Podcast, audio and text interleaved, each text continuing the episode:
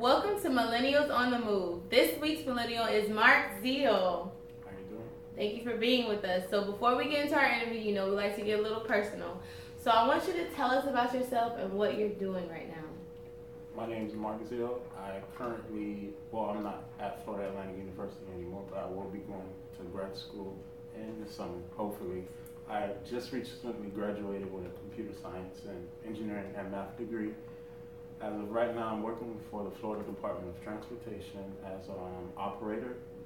Um, right now, I'm running a body shop uh, and also helping with a nonprofit organization.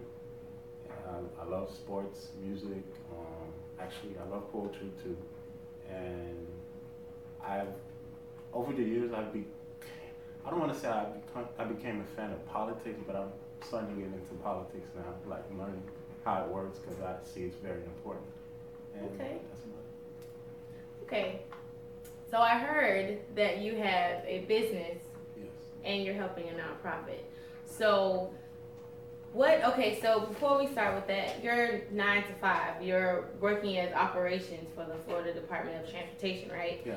So what what is that is that something that makes you kind of like feel better about being an entrepreneur, having a nine to five, or how expound on having a job while still pursuing your own individual dream? Well, having a job helps out because it brings me extra income. Um, it helps out my business because, um, well, the business I just started, so I can't really like depend on it 100%. Right, right, right. So it keeps me having a nine to five keeps me humble. I mean, it's not a horrible job, so right. I, I love I love what I'm doing. Um, it's still in the traffic engineering department, which is, I mean, it's not what I want to do, but it's along that lines is something that I would enjoy doing. Um, it's not something I can complain about. It's bringing me income.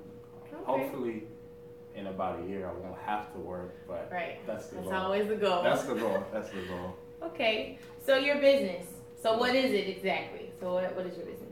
Um, it's a body repair and collision shop for cars. Um, basically, I don't deal with the mechanical side, but I have a guy that does. And um, acc- any accident, as far as that doesn't deal with the um, engine um, collision, you need your bumper replaced, um, doors, anything along that lines. That's what I do, and I'm still learning, currently learning, but moving along. May I may get into the um, the mechanic side, but it's it's a little different ballgame. Right. So, can you? Okay, so I'm gonna get personal again. So Okay. having friends and people that know you, Okay. cars are such a big deal for everybody because Yeah. almost everyone has one, and if not, they drive one or their moms or whatever. So they get into an accident and they know, oh, Mark, he has this and that. How do you deal with being the businessman Mark and then the friend Mark or the family Mark? How do you draw that line when it comes to business? Well, that's easier said than done because I've learned once I first started. Um, there, what I've learned is there really isn't no friends in business. Like, Mm-hmm. um, I'm not saying people would, but sometimes someone, or an individual, will contact me that I'm close with, and they'll be like, I'll give them a quote on the price or something, and then they'll be like, Oh, can you lower the price? And then I'll try my best because you know we're recent college graduates. Well, I, I, I know a whole bunch of college graduates, so Right. I know we're not the ones making the most money. Right. So I try to look out, but some, at the end of the day, I have to make profit too. Right. So I kind of have to draw the line between that and like worrying about myself too and caring about them. So it's kind of like a, it's something I, I have to work on, and I'm getting better at it because at the end of the day, I can't work for free. Right, I'm right. trying to run my own business. Exactly. I have to make profit too. I have to pay rent. and Exactly. So I just I just wondered that because we always are in this because I know I always say support like that's the Yeah. theme, but at the same time I think we forget the other side of support. The person is actually putting in the work and having to pay for everything that's running and to even be able to give you a discount. I'm in that position, so think about me too. I just thought about how you dealt with that because okay. yeah. I, I probably would like I was hook up on blah blah. blah. I probably would do that, but at the same time, not even thinking about how is he gonna make a profit Yeah. or figure out everything else he has to figure out. Um, okay, so how's that going? How's that business going? Well, I recently started it about believe believe it or not, the way I started the business is a crazy story.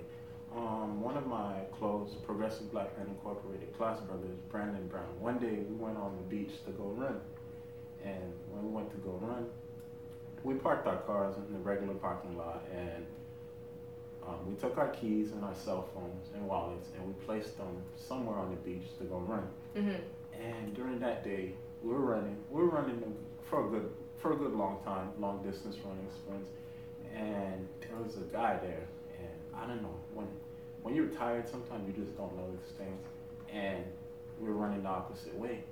And on my way back, when we were running, Brandon noticed our keys were missing. Well, my key was missing, so I was like, man. So I go to the parking lot and I saw my car was gone. And it was actually my sister's car. It wasn't even my car. So I was like, wow. And his car was still there. And the crazy thing is, once that happened, I was like, man, I have to find a way to get my sister a car or um, come up with some money somewhere somehow. So I'm missing my sister's car.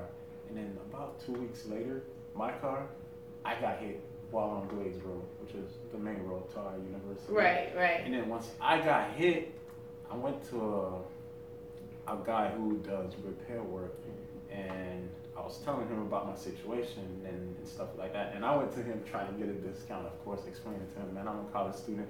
I Right. lost my sister's car, and I just got in a car accident. I'm like, you, know, and Right. he was telling me about things and how he runs the business. And he's an older guy, Right. and he's I don't want to say he hasn't caught up to the technology and how businesses ran now. He Right, doesn't have social media and all that stuff. Right, right. And I was like, well, you know, I can actually help you out and run this. And then he was like, yeah, um, pretty soon I'm probably gonna stop running this shop because I'm not bringing enough revenue. And then I was like, well, you know, I can come back, help you out, show you ideas, show you social media and how that that runs. And he was like, well, you know, he just met me, so he's like, I don't know what this guy's talking about. Right, right. So I kept bothering him. I kept going to him. I eventually had enough money to fix my car. And crazy thing is, I told him like, I'll help you fix the car, but I'll just learned along that way because I was trying to get a dis. I was trying to go the cheapest way possible. Right, right, right. And I actually did it, and I, I fixed the bumper, fixed everything, and I noticed, well, it wasn't really that hard. It took me a while to understand a few things, but I kind of helped him out. So I was like, man, maybe I can help this guy do this business so he doesn't have to close it down. So what I actually did, since I was kind of low on money, I actually sold my car after I fixed it. I sold my car, and I went to the auction with him, and I bought three other cars to fix those cars. Okay. And then once I fixed those cars, I brought in a little bit of extra money, and that's how the business kept running. And then I kept learning how to fix this and that, and that's how it really started. Um, okay, so your nonprofit, how's that going? How did you get con- you know connected with that? Um, a good friend of mine that goes to my church by the name of Daniel Rush, he um, he contacted me one day and he was like, "Oh, plan on working on this project to start a nonprofit for males in our community." Right. And he told me the initiative was for like middle school and high school age males to teach them about like character and how to like do certain things to help out in the community to become the great family man, like how to apply for jobs, their resume and stuff in that Right. community. And he, he asked me if I was um, willing to help him out, and I told him I am because I'm noticing, well, in my community, there's a lack for male leadership Right. um, in especially impoverished areas.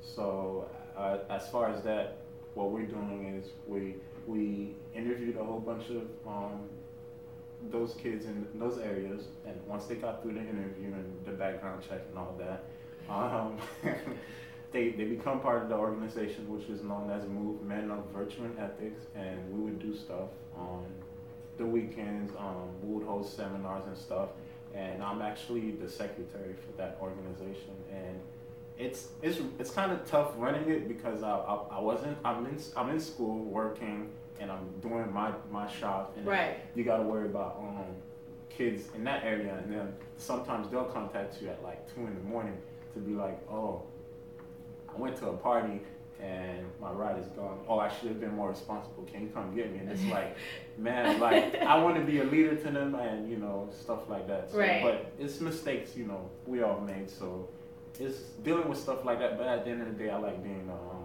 a positive role model to them. Cause Right. That's a good thing to have, and you never Right. know. One day they might be able to help me out. Right. So, Right. and seeing them like graduate from middle school or high school to go on to college, or not even to go on to college, but just doing things that are helping the world out is a good thing. So that makes me happy. And a couple of them are actually doing better because of that. Well, great. Wow. So balance. So you have you work, you have a job, you have your own business, you have a nonprofit, where you're working with a nonprofit, Yeah. and you're about to be a grad student. Yes.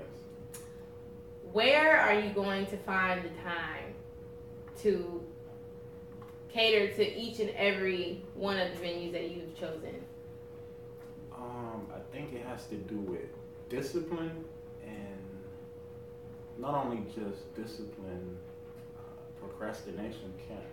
I don't want to say can occur because it still occurs sometimes. Right, Because right, I still right. put stuff to the side. Right. It's just, I, well, first thing I've, I've learned, I wasn't really a fan of like planning out my day or making out a planner or like. Right. Right. Right. I've noticed since I have so much to do not have to actually do that and follow Right. that guideline. So that's what I'm actually doing now. And I mean, it's a lot sometimes, but it's working. So Right. yeah, where there's a will, there's a way. So Right.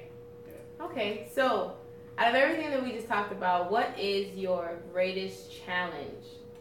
What is what has been the greatest challenge? um, my greatest challenge would be out of. Talk about my greatest challenge. I say, I think it is procrastination. Cause I always want to put stuff off to the side. I don't know Right. why. I'll be like, I'll do it tomorrow, and then tomorrow comes and another problem comes. So I'm like, oh man, I'll put this tomorrow and then do this now. So I think it's procrastination, especially in college. That was the biggest one. Right. I would wait like when finals would come.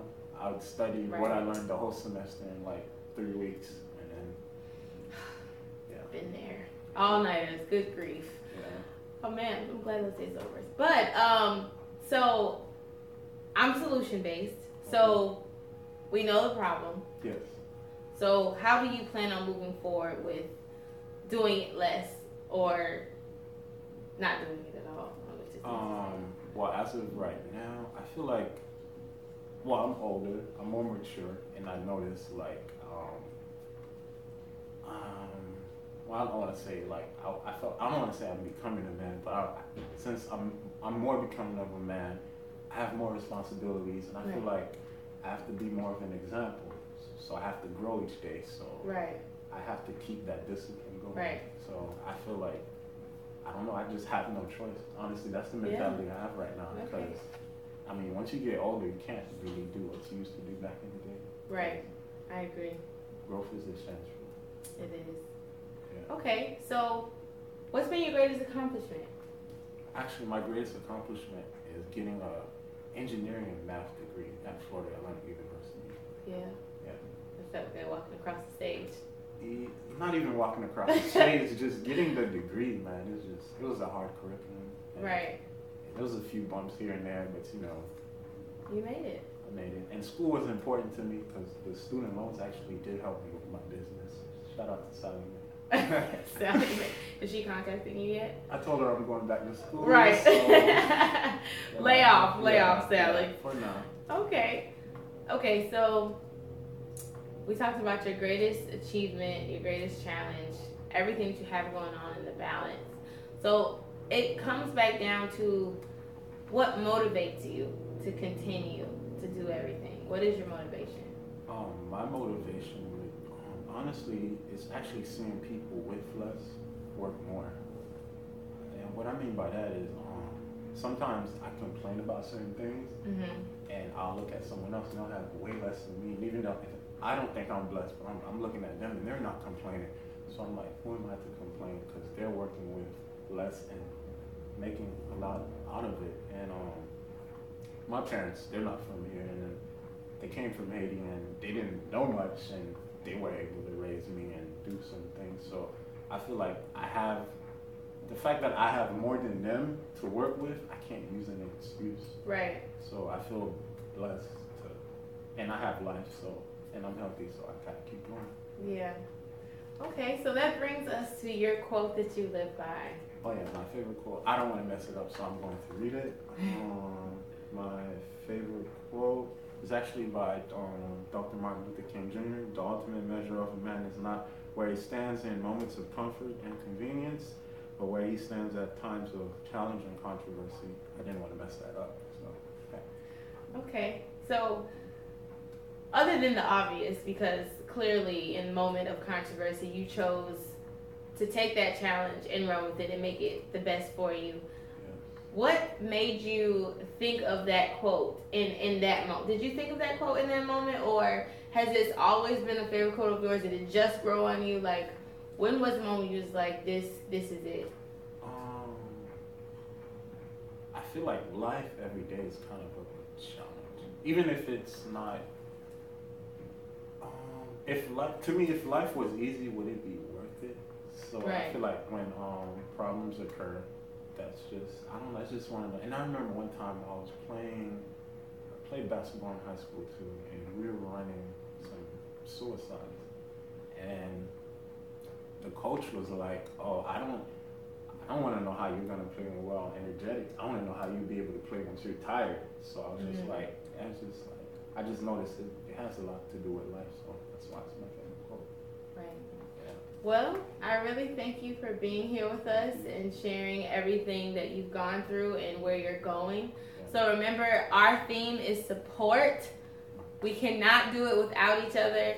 Um, if you need any, if you want to contact him in any way, he'll be at the end of the video giving you the ins and outs of how you can get that information. And also, please stay tuned every Friday for Millennials on the Move Feature Fridays. Thank you so much. My name is Mark Zeal, and if you want to get in contact with me, my phone number is 954-729-5795. My body shop is located at 601 Northwest 31st Avenue, Pompano Beach, Florida 33069. And my nonprofit organization website is menofvirtue.org, and you can go on the website and read about um, our organization, what do we stand for, and then the contact, the contacts are also on there and you can contact me through my um, university email at mzele at fau.edu.